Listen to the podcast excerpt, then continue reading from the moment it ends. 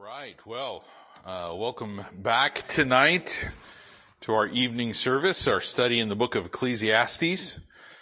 Uh, we're going to be back over there with chapter seven. Hopefully, get a little more traction moving through this as we uh, talk about uh, these um, these betterments in a in a believer's life. Um, but um, uh, before we get started, let's go ahead and open up with a word of prayer. Uh, dear Heavenly Father, again, we are very thankful to be here this evening and thankful again to come to hear your word. I thank you again so much for just the blessing of uh, being able to be instructed and guided, and directed according to your will through your word. And Lord, I pray that um, as we looked at this morning, we would definitely take a more earnest heed to these things that we're listening to tonight. That Lord, it would uh, give us that uh, necessary understanding about uh, how to please you, how to honor you, how to uh, do what you've asked of us, to follow the commandments, fear you, and again, Lord, to keep you at the center of everything that we do as the main priority. And Lord, again, I just pray that you would be with me tonight, that you would speak through me, that this time would be honoring and pleasing unto you. And this I ask in your son's name, Jesus Christ. Amen. so in uh, Ecclesiastes chapter seven, we had uh, taken a look at uh, some of those uh, those betterments that were there, and we saw obviously um, in the first part where there was about uh, three or four of those, and uh, we kind of left off right there um, around verse five, where it says, "It is better to hear the rebuke of the wise." Than for a man to hear the song of fools. For as the crackling of thorns under a pot, so is the laughter of a fool. This also is vanity. And again, here he is uh, talking about this, uh, you know, in relationship to uh, how God is seeing foolishness. And again, we see the contrast between wisdom and the fool um, that is outlined in Proverbs. We see the same thing here. And, and again, when we think of those that are wise, a person that is wise according to the book of Proverbs is one that is seeking after the things of God. And, and I just kind of wanted to touch a, a, a little bit of a, a, base with that. So if you wouldn't mind, turn over to the book of Proverbs and Proverbs, um, chapter eight. and, uh, I'm not going to read the whole chapter, but this whole chapter is dedicated to wisdom. Now, interestingly enough, wisdom here is portrayed in a female sense, and in the previous chapter, uh, the things of this forward woman, uh, false doctrine, foolishness, if you will, is portrayed in chapter seven. So right after chapter seven where he says, this is what you need to avoid, he gets into chapter eight and says, this is what you need to seek after. And as you go through this and you begin to take a look at it, here you see in verse one, doth not wisdom cry and understanding put forth her voice? And it goes through how she calls out and she's desiring that people would come. But what we find here is, uh, uh, as we go through this, we find out what wisdom is all about. And if you go down here a little bit further uh, to this passage in verse 10, it says, receive my instruction and not silver and knowledge rather than choice gold. Again, we have this, this, uh, comparison to riches and the wisdom that is being given here. In verse 11 it says, for wisdom is better than rubies and all the things that may be desired are not to be compared to it. And it, it, it, here, God is clearly stating, and it's stating here in the voice of wisdom, what exactly is the better choice.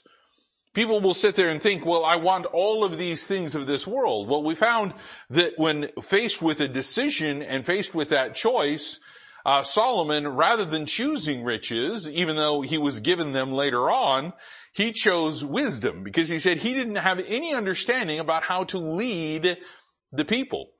And here he is, you know, obviously being a prince in his uh, father's home, King David, and here he is uh, learning all of these things. He still understood that in order to lead it the right way, he needed some direction from the Lord. He needed this wisdom. And this is exactly when Proverbs 4, David told him to seek after. And he's diligently seeking it in this manner. And as we go through here, as he talks about this, in, in verse uh, um, 12 it says, I wisdom dwell with prudence and find out, uh, uh, excuse me, and find out knowledge of witty inventions. The fear of the Lord is to hate evil. Pride, arrogance, and evil way in the forward mouth do I hate. He makes it very clear here that these are the things that are contrary to wisdom. And, and interestingly enough, wisdom is communicating that she hates these things. She hates these things. And this is the exact same stuff that, that, that, that God hates, as we talked about this morning, about how God hates iniquity. But as we go through this a little bit better, we see all of these things. If you will jump down over there to, um, in verse 22, it says, the Lord possessed me in the beginning of his way before his works of old. I was set up from everlasting, from the beginning or ever the earth was. When there was no depths, I was brought forth. When there were no fountains abounding with water, before the mountains were settled, before the hills uh, was I brought forth. While I was yet, uh, he had not made the earth, nor the fields, nor the highest part of the dust of the world. When he prepared the heavens, I was there. When he set a compass upon the face of the depth. When he established the clouds above, when he strengthened the fountains of the deep, when he gave to the sea his decree and the waters that should not pass his command, when he appointed the foundations of the earth, then was I by him as one brought up with him, and I was daily his delight, rejoicing always before him rejoicing in the habitable part of his earth and in my, and my delights were with the son of men. So we find here that he's establishing where Sol, or, or Solomon's establishing where wisdom comes from. Wisdom is from God. The foolishness and the nature that we see of a fool is completely opposite of this. So when we get to these passages, keeping this in mind, going back over there to Ecclesiastes, Ecclesiastes chapter 7, he says, it is better in verse 5 to hear the rebuke of the wise than for a man to hear the song of fools. And, and, and here, here is a very interesting uh, uh, saying, if you will. Here he is talking about a rebuke. And, and again, rebukes are necessary. They're part of the corrective process that God has set up. There, there's the rebuke that starts out. Uh, the rebuke that starts out with, uh, you know, as an example, Nathan pointing to King David, thou art the man. Or when sin is identified, somebody comes in and says, this is wrong, what you did is wrong, this is sin. It could be a situation where somebody comes up and says, um, you have offended me, you have sinned against me. Something of that nature, that rebuke is there. Now, here's the issue. When rebuke comes to a fool, he won't listen to it. He refuses it. He doesn't want any part of it. He doesn't want to deal with it. He pushes back against it. And, and, and that is somebody that is refusing wisdom. And let's be clear, if you refuse wisdom, you're refusing God. If you're refusing wisdom, you're refusing God, and what we need to do is understand that that is a foolish behavior where the fool has said in his heart, there is no God. So we see that it is a, if you will, an anti-God, anti-Christ mentality. So as we look at this here in this specific passage, and he's saying it is a better thing to do. It is a better thing to do. Now, the, the, comparison that is being made here, he's talking about a rebuke of the wise or a song of the fool. The song of the fool. Now, obviously, we, we don't necessarily always think this way. We, we, we have a tendency to read something like that and go, well, I'll listen to the rebuke. I'm not going to listen to the song of the fool.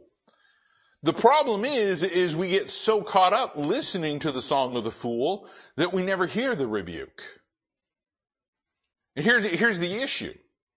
When we take a look at this, this passage, we, I want us to kind of, if you will, look at that song of the fool and understand that that is the equivalent of drowning out any conversation, any word that would be corrective in nature. Now, again, when we, when you think about it, people are not always necessarily going to, to, to, to want to respond in a way that is favorable to wisdom. And what they will do is they will try to drown it out with something else. Now look, the song of the fool can be many different things. Whatever it is, is it's essentially a noise a, a, a music, something that is meant to drown out whatever is giving that conviction.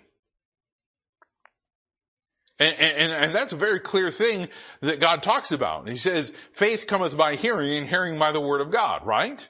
So we understand that hearing is an important part of what, of what a believer should be doing.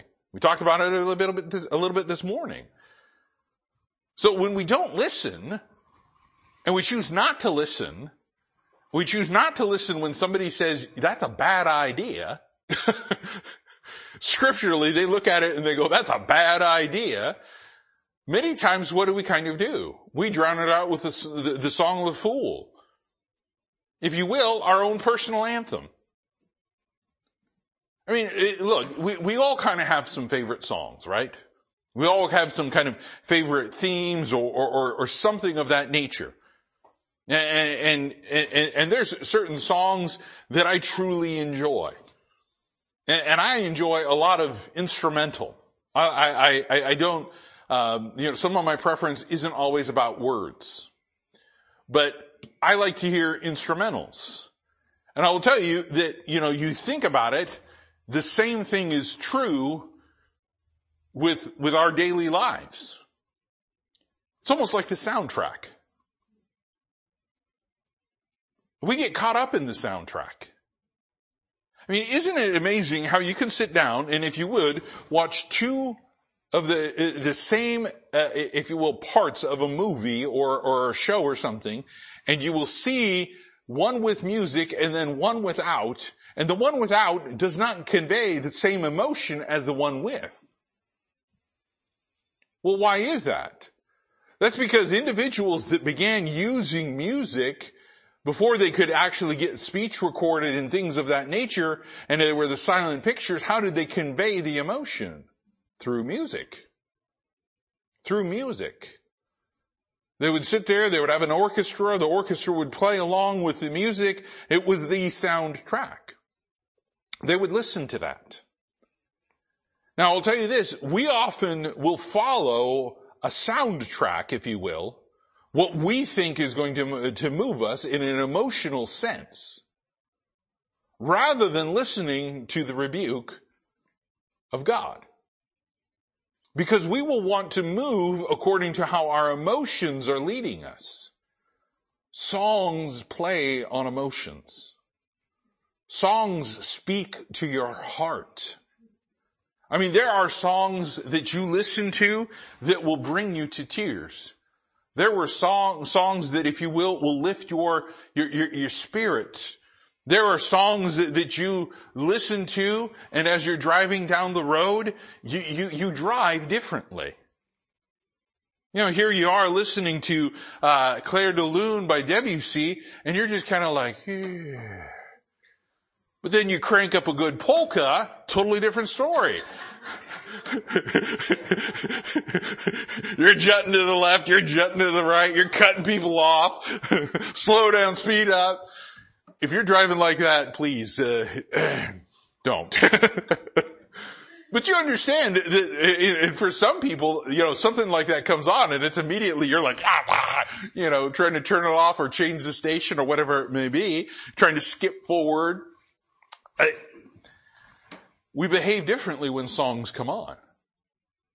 And here this Song of Fools is something that will, if you will, drown out that rebuke. It causes us not to think. It causes us not to hear.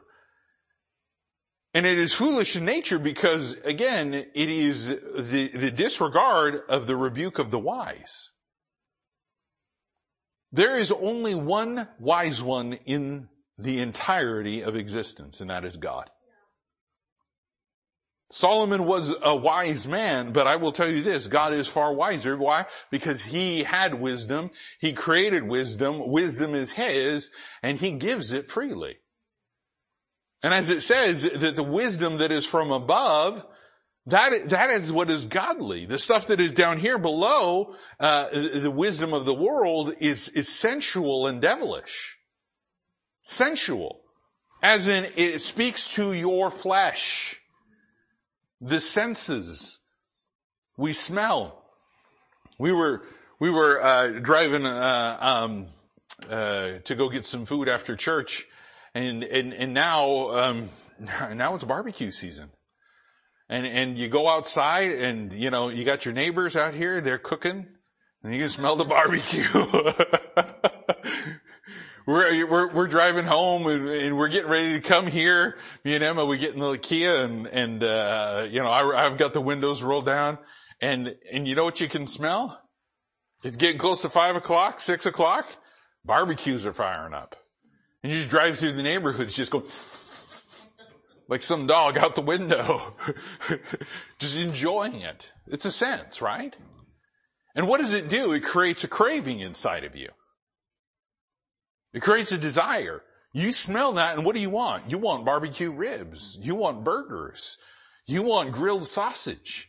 You want bacon wrapped bacon on a bacon steak. you, you, I mean, you want something like that because you can smell it. It affects you. You know, we, we touch certain things and there's certain things that we enjoy the touch of. You know, it, it, it's funny, you go through some of these places like Home Goods and, and, and you find yourself walking down the blanket aisle. What do you do? How do you tell if it's a blanket you like or not? You're just like walking down there and you're feeling it. And if it's something soft, I just watch Emma disappear right into it. softer, you know, the softer the blanket, the, the, the, more appealing it is for some reason. You're walking down and then you, you know, here we got this new trend, it's a burlap blanket. And you're like, no. No, thank you. Unless you want to, you know, to, to afflict yourself as they did in the Old Testament. But you, you, you, you then gravitate towards it and it, it will inspire you, if you will, to want to purchase it. The same thing that we do with, with, with our eyes. We will see things and it is the lust of our eyes that causes the problems. We see things and we like it. We, we, we, we kind of get excited about that. You know, for, for guys, you know, here you are, you're driving around, some, and some females as well. Uh, me and my daughter, we're, we're sitting there in line getting ready to get some food and, and, you know, here comes one of those new Corvettes and it's got the red brakes and everything. It's this dark gray color, everything. And I go, ooh. And then she's like, ooh. and you, and you kind of respond that way. Your eyes affect it. But here's the issue with the ears. What we allow to get in there will affect how we respond. This is why it's better to allow the wisdom to come in than, if you will, the song of a foolish nature that's going to drown out those things of God. This is the idea. This is what we should want. Turn over to Proverbs chapter 6. Proverbs chapter 6.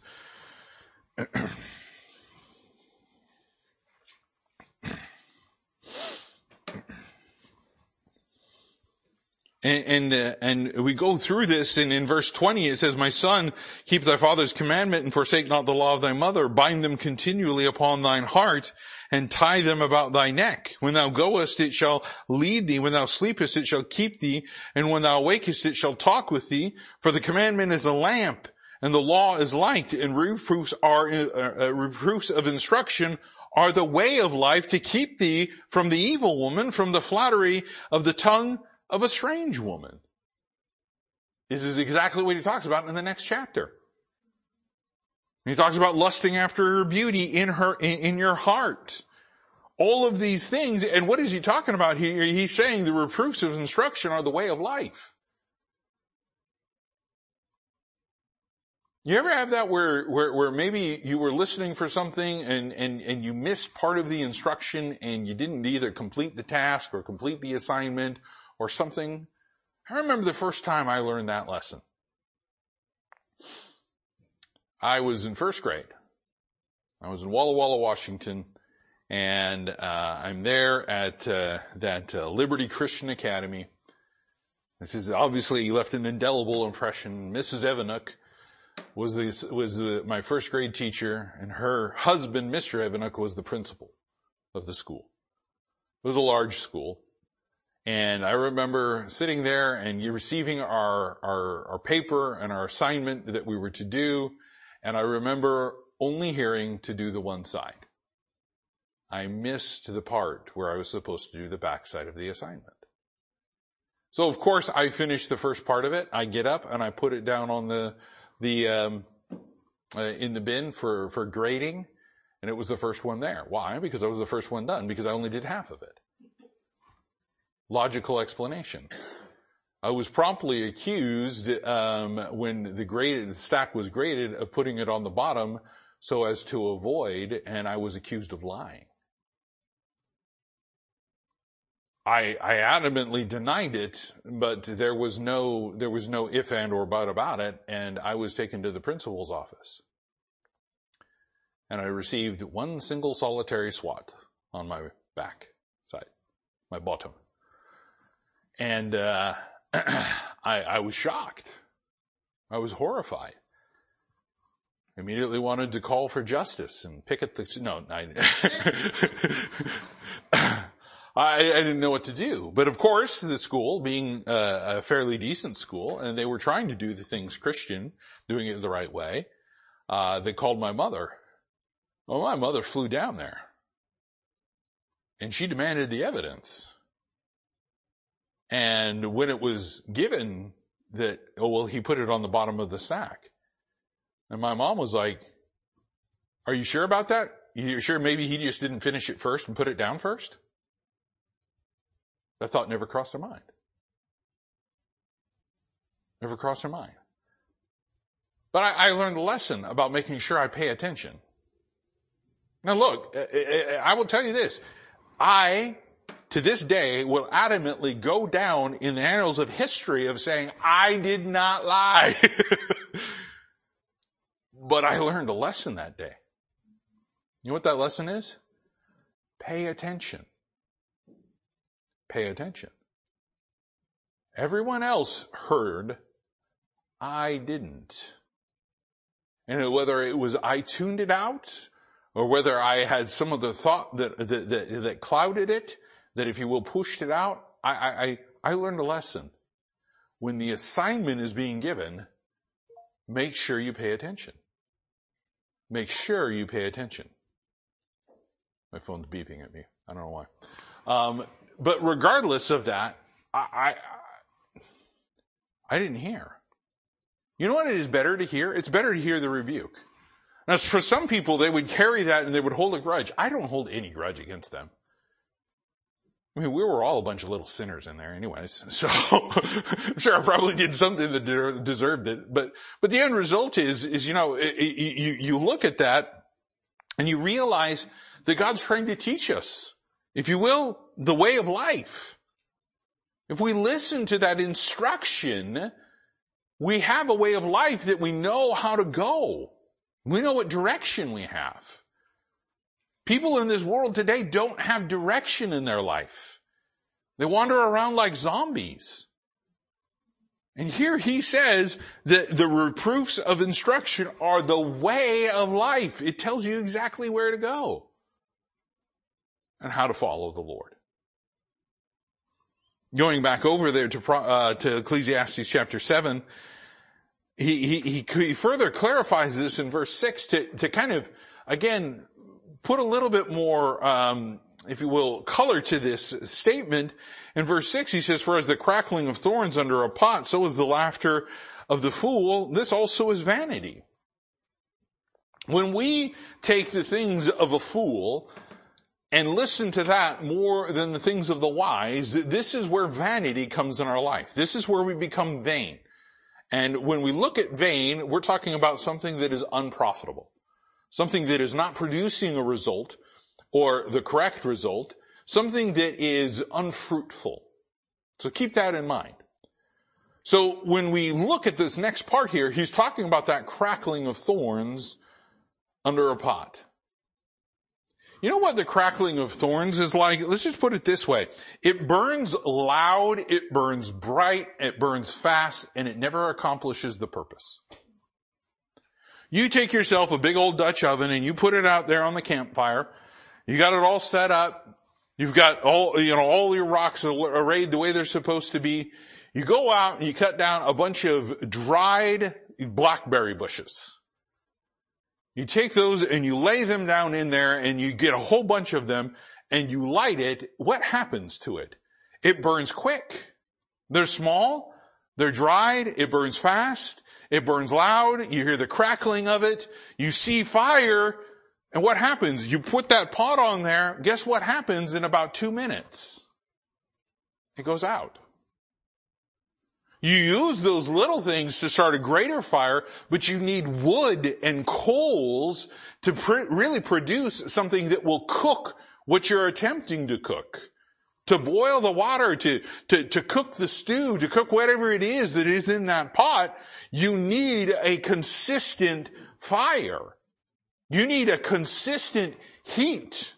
You need something that will produce the right effect crackling of a bunch of thorns, and, and, and, if you will, the brambles, thistles, and things like that, it just burns in an instant, produces again, like I said, a lot of smoke, a lot of noise, uh, uh, uh, minimal heat, but it burns, burns fast, and, and it doesn't do what you need to do.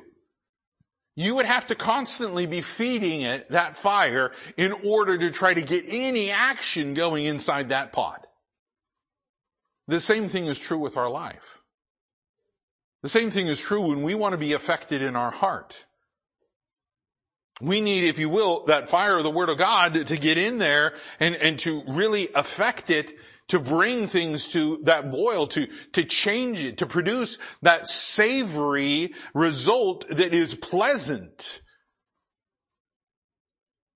There's nothing worse than you, here you are, you're all excited about sitting down to eat a f- piece of food and you bite into it and it's as cold as the, you know, uh, the northern winters. You're like, that's disgusting. You want your food to be hot and warm unless it's a cold food. You don't want a hot popsicle. That's just weird. but you understand what I'm saying is, is you want, you want something that's going to be pleasant. You don't want to bite into a cold piece of chicken. That's scary. That's really scary. I remember one time I did that. I went to a fast food place and I, I went home. Uh, I was really hungry. I, I, I got the sandwich. I bit into the sandwich and the sandwich was cold and it was raw. I was like, and I knew that they were closing in a minute and I got in the car, tore over there and knocked on the window. They were closed. I'm pounding on the window. And the manager comes up and goes, we're closed. We're closed. We're closed. And I said, my sandwich. And he goes, we're closed. And I held it up and I said, it's raw. And he goes, meet me at the drive-through window. they pulled, I pulled around and sure enough, they were, they, they were very apologetic. Uh, they just, you know, dumped a whole new menu item food in there, uh, got it all cooked for me, made sure it was cooked and sent me on my way. Uh, probably hoping I didn't call the corporate office. I didn't. You know, I understand mistakes. You're cooking about five million, you know, burgers a day and uh, yeah, qualities might diminish some. you take that risk when you go to fast food. But, but I, I just, you don't want that result. You want the result that is correct. So when we take a look at this and he says, look, it, it, this is, this is exactly what the laughter of fools does. And he talks about that in the whole first part. He's talking about, if you will, partying and if you will, this pseudo happiness and this, this, uh, uh, if you will, fake, fake positivity, if you will, trying to drag all these things in to create a gladness. But we saw, found this morning that where Christ got his gladness was loving righteousness and hating iniquity. Happiness that comes from the Lord is fearing Him and following Him. And what we find in this passage is, is somebody that sits there and just wants to, if you will, laugh it away, doesn't produce the result that we need in our life. when there's something that needs to change, when we are, if you will, going through the process, as he talks about mourning here, we're talking about things of repentance that we saw uh, um, connected to that. You know, when that rebuke comes, we, we we we mourn over the fact that we disappointed God. We mourn over the fact that we uh, grieved Him. We mourn over the fact that we sinned against Him, and we respond accordingly. But if we have just a bunch of flash and we have a bunch of laughter and we just kind of dismiss it in hand, it's a vain result. It's a vain result. It, it, it's, it's blank. It's empty. It's not fruitful. It doesn't produce what God wants it to. It doesn't produce what God wants it to. Uh, go over to the book of Luke.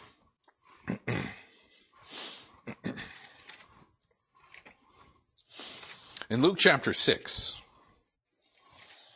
Luke chapter 6 is kind of interesting, these two verses. They're similar in form.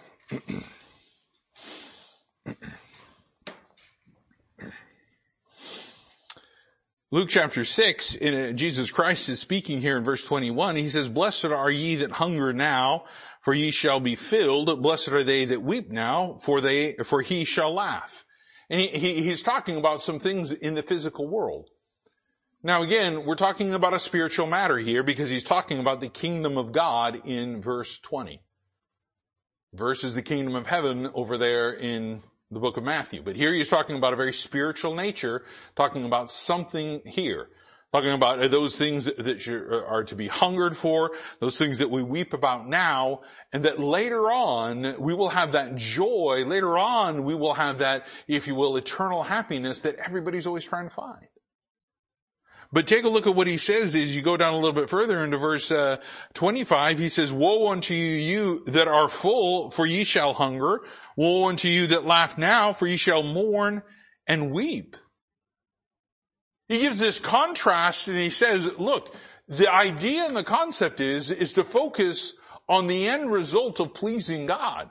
The Rome, uh, excuse me, not the Romans 12, the, the Ecclesiastes 12, 13 summary of the book. Fear God, keep his commandments. This is the whole duty of man. He summarizes the entire believer's life. He summarizes what mankind's existence is supposed to be.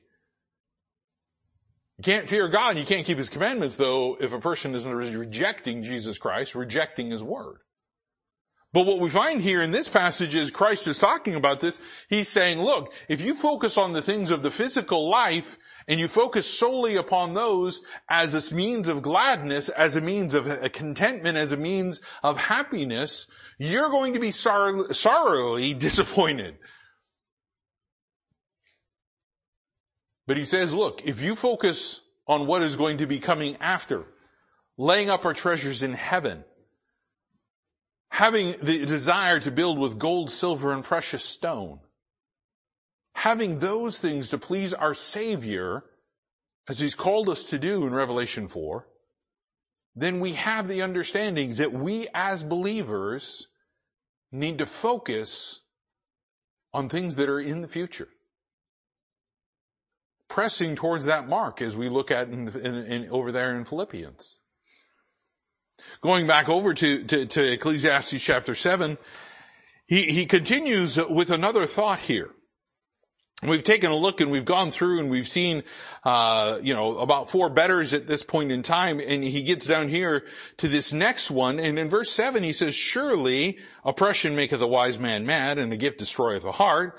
Better is the end of a thing than the beginning thereof, and the patient in spirit is better than the proud in spirit. Be not hasty in thy spirit to be angry, for anger resteth in the bosom of fools. Say not thou, what is the cause that the former days were better than these? for thou dost not inquire wisely concerning this. This is a very interesting group of verses. you ever sometimes sit there and look at what's going on in this world and st- sit back and go, man, you know, they didn't have to deal with this type of stuff in the 1860s. You know, somebody just messed with you, you met him high noon in the middle of the street and shot him dead.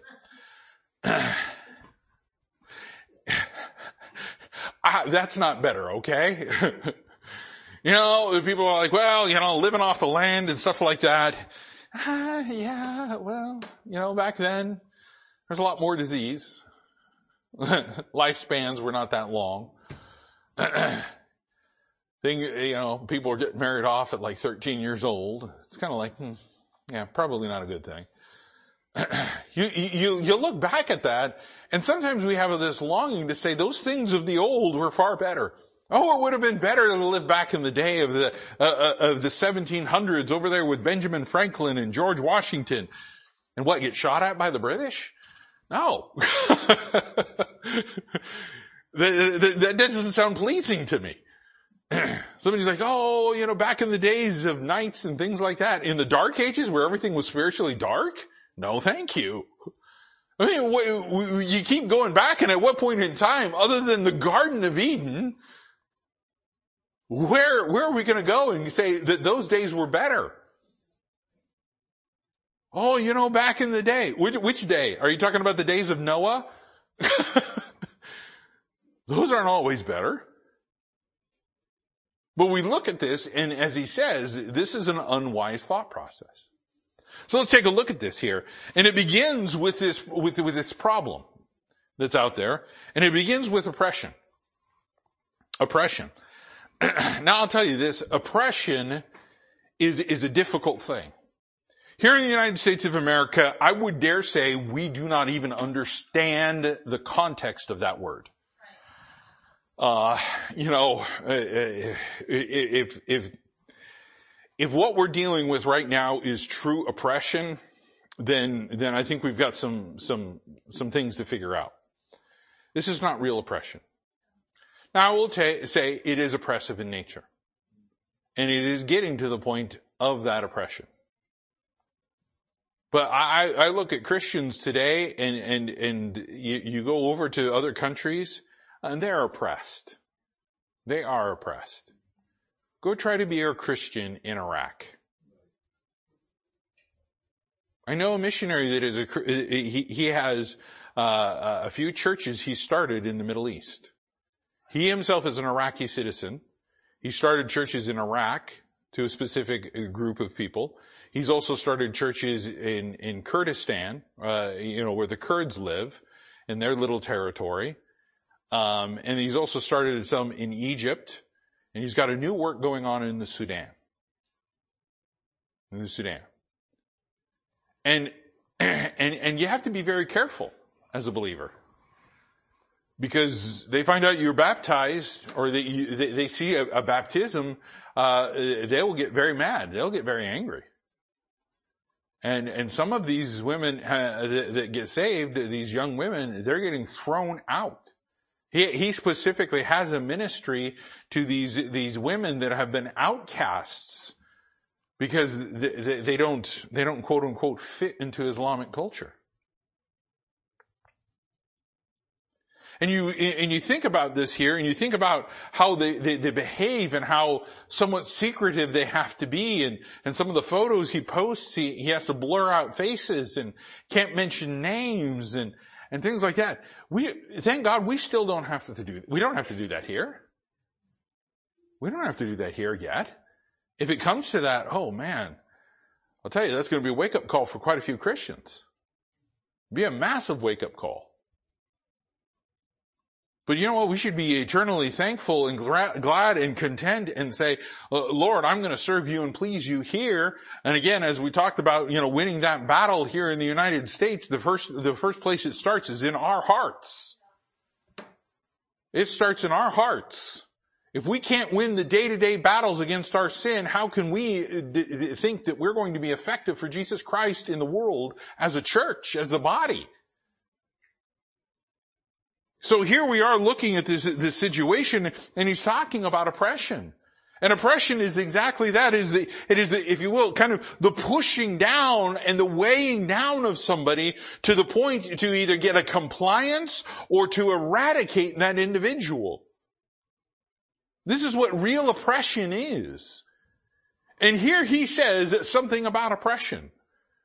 And we've seen it. We've seen it in the Old Testament. We've seen what oppressive rulers and oppressive leaders look like. I mean, look at what it did to Elijah. In that oppression, here he is, he receives one letter from Jezebel saying that she was going to kill him, and he, he, he takes off. he takes off. We begin to realize that the, the, the, oppression that existed was, was, was something that was pretty fierce. I will tell you today though, there, there's a spiritual oppression. And there's a big difference between possession and oppression. You know, possession, uh, as we think the demonic or devilish possession that, that, that is often seen in many parts of the world, here in the United States of America, we generally don't see uh, that much of it, but when we do, it freaks us out. But I will say, when we, we, we realize what's going on here in, in the United States, it's a spiritual oppression. It pushes us down. Idolatry is oppressive.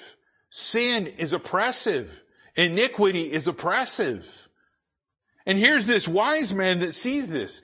Uh, look, you, you've probably heard me say, you've probably heard others say, that, that I, and I will say, I have low tolerance for stupidity. Now I will say this, I have an extremely low tolerance for stupidity in my life, but I still do it. but you, you, you look at it and, and, and my family knows. I can provide a running commentary on the, the way that people drive. I'm not saying that I drive any better, but I can run, do a running commentary on, you know, well, look at that guy. Who does he think he is? Cutting across five lanes of traffic to make that exit. Almost killed that guy. You know, I'm sitting there doing this running commentary. It's like Jimmy Stewart, you know, narrating the Indy 500. You know, if you don't know who that is, I just really dated myself. But you know, here we are looking at, at this oppression that exists, and, and, and Solomon points this out. Now we understand there are some things that are oppressive today from our leaders. But not to the degree that's there. But here he's talking about a major depression and he's, or, or oppression. He says, surely oppression maketh a wise man mad. Now, we've taken that word mad and we have altered it. When, when, when, when somebody, um, gets upset, we will, we will approach them very gingerly, cautiously, like a sleeping bear, and we will ask the question, are you mad? And we generally, when we use the word mad, we're talking about anger, right? Now there is a bit of a relation and a correlation, which is why the word mad is there. Because when you become so obsessed and oppressed with anger, you act mad. And mad and madness, we are talking about irrational, uncontrolled, illogical behavior. I mean, we, we, we, see that sometimes. You drive down the, uh, the street in certain places, you go over there off Mill Plain in Chkalov, there was a guy out there, he, he was, uh, you know, on his little radio and he was just yelling and cursing and screaming at whoever, at the cars that went by. He didn't care. Why? Because he had a mental health issue. He was mad. He was crazy. That's the term that we use today.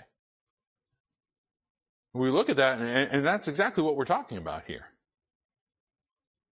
He, he, he's saying that, that oppression will wear you down. You know, there are all different tools that are in the, the, the devil's uh, toolbox to get us to sin, to pull us away from God. Oppression is the slow one. It starts off small and then it just continues to build and continues to build and continues to build and continues to build.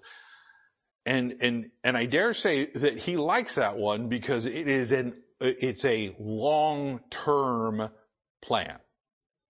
And as I said this morning, he has a long-term plan. I mean, let's get this straight. He doesn't have a five-year plan. He doesn't have a ten-year plan. He's got a 7,000 year plan. 7,000 years. Man, we plan for something for dinner and we change it in three minutes. I mean, you know, as far as, uh, as far as human beings planning, you know, uh, uh, we're not thinking that far ahead. You know, we're, we're just trying to live through today, you know, that mentality. But, but, but I'll, I'll, I'll tell you this, you know, here's the thing that happens and occurs as oppression begins to build, it begins to push that person down to a point of, if you will, insanity. To craziness. To irrational and illogical behavior. A, a person will behave unseemly as the oppression continues to grow. But here's the issue. It's how we let it affect us. It's how we respond to it. This life is about how we respond. How do we respond to circumstances? How do we respond to events? How do we respond to words? How do we respond to the Holy Spirit? How do we respond? How do we respond? How do we respond? How do we respond when there's oppression? Well, he's saying that depression will eventually drive a person mad. And I understand that it's a short drive for many of us, but we still, we will go just crazy if it just continues to get piled on to us. We start acting illogical. We start making sinful choices. We start making decisions that just are not biblically sound. And while we may be a person that seeks after the things of wisdom, I guarantee you this, it comes to a point of where we no longer seek after wisdom, but we start going through the ideas of foolishness. I'll give you an example. We get so oppressed by something in our life that it continues to happen over and over and over and over again. We want to, we want to do something about it. We're tired of it. It's, if, if you will, it's driving us mad and we will say, oh man, I gotta stop this. And what do we do? We try to stop it ourselves. We don't go to God first. We don't look for the answers in scripture. We don't seek out what the Holy Spirit desires us to, to teach us. We don't know what His will is in regard to it. But sure enough, we've got a plan to fix it. And it usually involves baling wire and duct tape. And maybe super glue if we have it handy. Which we know doesn't fix the issue. There isn't restoration. There isn't, there isn't something that is done the way it's supposed to be. A person that is mad is a person that will indulge in their deepest, darkest desires and passions. It is a person that is motivated by emotions. And you know what happens is they begin to indulge in what we were talking about this morning, the complaints against God. As the oppression begins to build, the wise man will begin to be mad and he will begin to, if you will, illogically complain to God that somehow this is God's fault. Case in point, the nation of Israel. Moses, you drug us out here to die. Moses is like, no, I didn't. they start blaming God. Oppression. You know what their oppression was? We loathe this light bread. Do we have to eat this for the whole time? Yeah. It, it, it's bread from heaven. But they didn't like it. They didn't care for it. What did they want? They wanted to go back to where they were under real true oppression, where they thought it was better with the, the, the fish, the garlic, the leeks, and the onions. They thought that was better when they cried unto God because they were being oppressed. That's not logical. That's not logical. But here's the issue, is they were oppressed in their heart by their own sin. They weren't trusting God.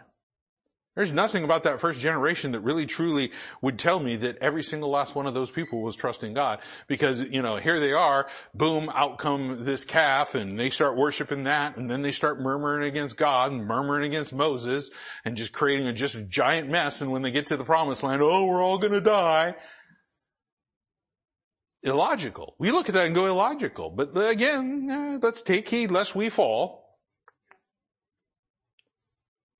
Oppression comes our way and we start acting that way, we start complaining against God. Turn to, turn over to Psalm 125.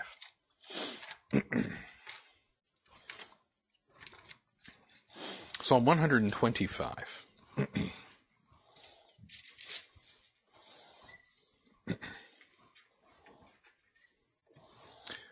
and, and, and I, I want us to read this verse and kind of think about it in connection to that first part. He says, they, uh, excuse me, that's, that's verse one. Let's go down to verse three. It says, for the rod of the wicked shall not rest upon the lot of the righteous, lest the righteous put forth their hands unto iniquity.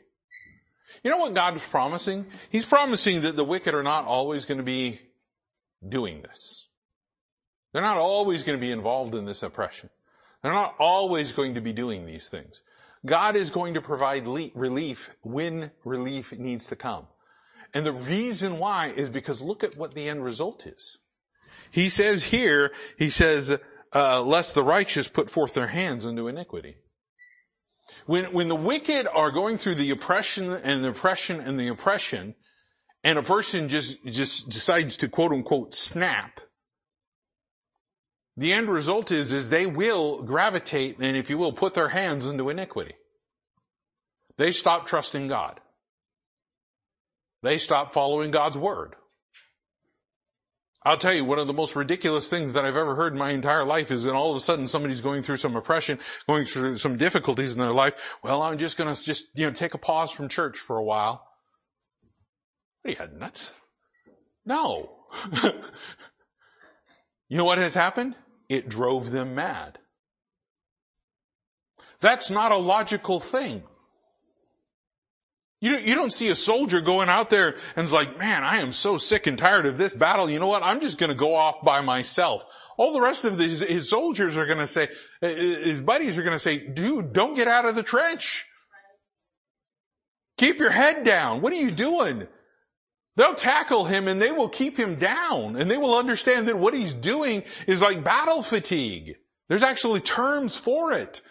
Where they just are like, I'm so done, and they just get up in the middle of a fight and they start walking away and dropping everything and they just don't want to fight anymore and they become a casualty.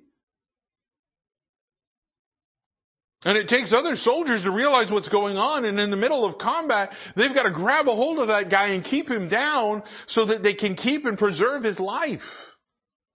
And here we are as Christians, I will tell you this, we should in no wise do that.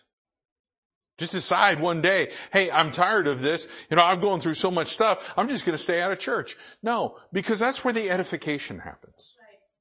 That's where the encouragement happens. Well, it doesn't happen to me. Then you know what? Go do it yourself.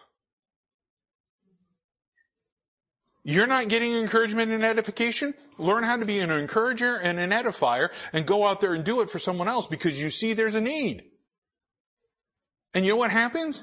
Edification and encouragement spreads. I always talk about sin spreading like a cancer. If you do the things of God, it will spread faster. Do we not believe that God's word's more powerful than sin? We've got to stop telling ourselves this lie that sin is just going to be domineering everything. This is Jesus Christ. Greater is He that is in me than He that is in the world. Man, we've got to get to that point. And trust me, I, you know, I, am I'm, I'm t- kind of talking to myself sometimes because I will do that. I get into the point where it's just like, oh, come on. And then you stop and you realize, I gotta bring that thought into captivity. I gotta, I gotta take that thing, mortify it, do away with it, and focus on being obedient to Christ. That's how we revenge disobedience, by being obedient. That's how you get victory over disobedience and sin in your life, by being obedient. The more obedient you are, the less opportunity you have to be disobedient. Let's say you have a hundred times in a day to be obedient. You find yourself that you're 99.9% of those times being disobedient. You start being obedient in 10%, there's a lot fewer times to be disobedient. And if you get to the point of where you are 100% obedient towards the Lord, you don't have time to be disobedient. we have to begin to get into those mindsets here. This is what Solomon's talking about, and when he's talking about this oppression, it, it, it does. It will make a person do, uh, behave a horrible way. And you know what happens? Is people begin to look at certain things the wrong way. Here he says in the second part of this verse, he says, and a gift destroyeth the heart. A gift destroyeth the heart. They can't receive the good things because of the illogical behavior that they're going through. If somebody was to walk up to you and say, I want to give you a thousand dollars. And you're like, why? What do you want me to do? Nothing. I just want to give you a thousand dollars. You're like, we kind of look at them and we go, something's wrong. Something's weird here. And they go, no, I just want to give you a thousand dollars. There, there are people that make whole YouTube videos about that. They walk around and they give out stuff like that. There was one guy, he was walking around and he was giving out, um, uh, um, these, these gold bullion coins. And he said, you got a choice. Do you want a gold bullion coin or do you want $10?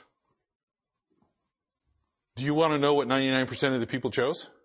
The $10. You're like, and people would, would, they would, they would walk through the logic. What am I going to do with a gold coin? They're like, I can't spend it. And he pointed and he says, there's a coin shop right over here. You could go in there and you can change it. And people would take the $10 and they're like, well, and how much is that gold coin worth? And they would look at it and he goes, well, it's one ounce gold coin. He says, so what? I don't know, like $1,700. The people would be like, can I change? No. They made their choice. He, he, you know what? He was kind of going around teaching people. But I'll tell you that, that we, we look at that and we go, man, I, if somebody offers me a gold coin, I'd be like, yes, and do you mind for everybody that sticks or, or that, that takes the $10, can I take their gold coin? because you understand the value of it. People today don't understand the value of things. So sometimes when there's an, a, an oppression that is continually happening in a person's life, somebody comes along and they try to do something good, they try to do something that is right, and you know what? It, it, it just, it, it blows up. It doesn't come out right. People don't receive it. You know, you, you, take a look at some of these passages uh, with commentaries and things like that, and they're talking about bribery here and things of that nature, and I'm like, I, I just don't see how bribery would fit in this. I understand that there are many passages of scripture that talk about gifts becoming oppressive because it perverts judgment and it, and, and it causes some of those things to happen and occur. And I guess I can kind of see some of that. But here's a situation where you, it just said that the person that is here, the wise person is now, if you will, classified as somebody that is mad. So when a gift is given, it does exactly the opposite. Because something has affected their heart. Something has affected their heart the wrong way. And then he gets to verse 8 where he starts talking about this better part. Better is the end of the thing than the beginning thereof, and the patient in spirit is better than the proud in spirit. Now this is the key part of this passage, these verses here. Because he mentions that word that everybody loves patient. It's one of those things that when we, we start talking about, it makes us sometimes uncomfortable. And when oppression is there, if the wise man is not exercising the patience, the wise man will go mad. The good things that are given has the wrong effect in a person's life because they aren't thinking logically. Sin does not make you think logically. They sinned in the garden and the first thing they did is they went out and they made aprons out of leaves. Out of leaves.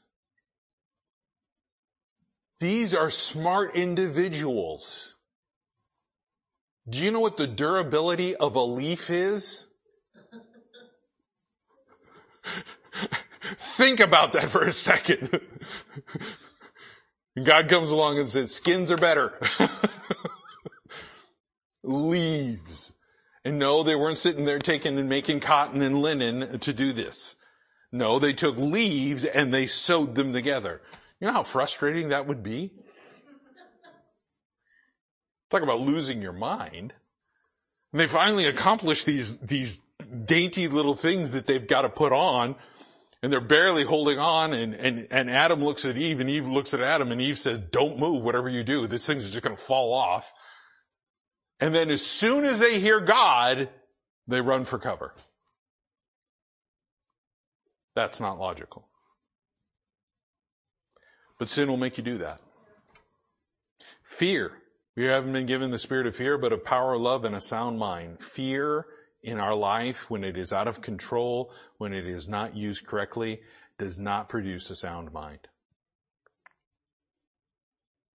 We will think illogically. We won't think biblically. We'll think illogically. And next week we'll talk a little bit more about this better part, this better decision.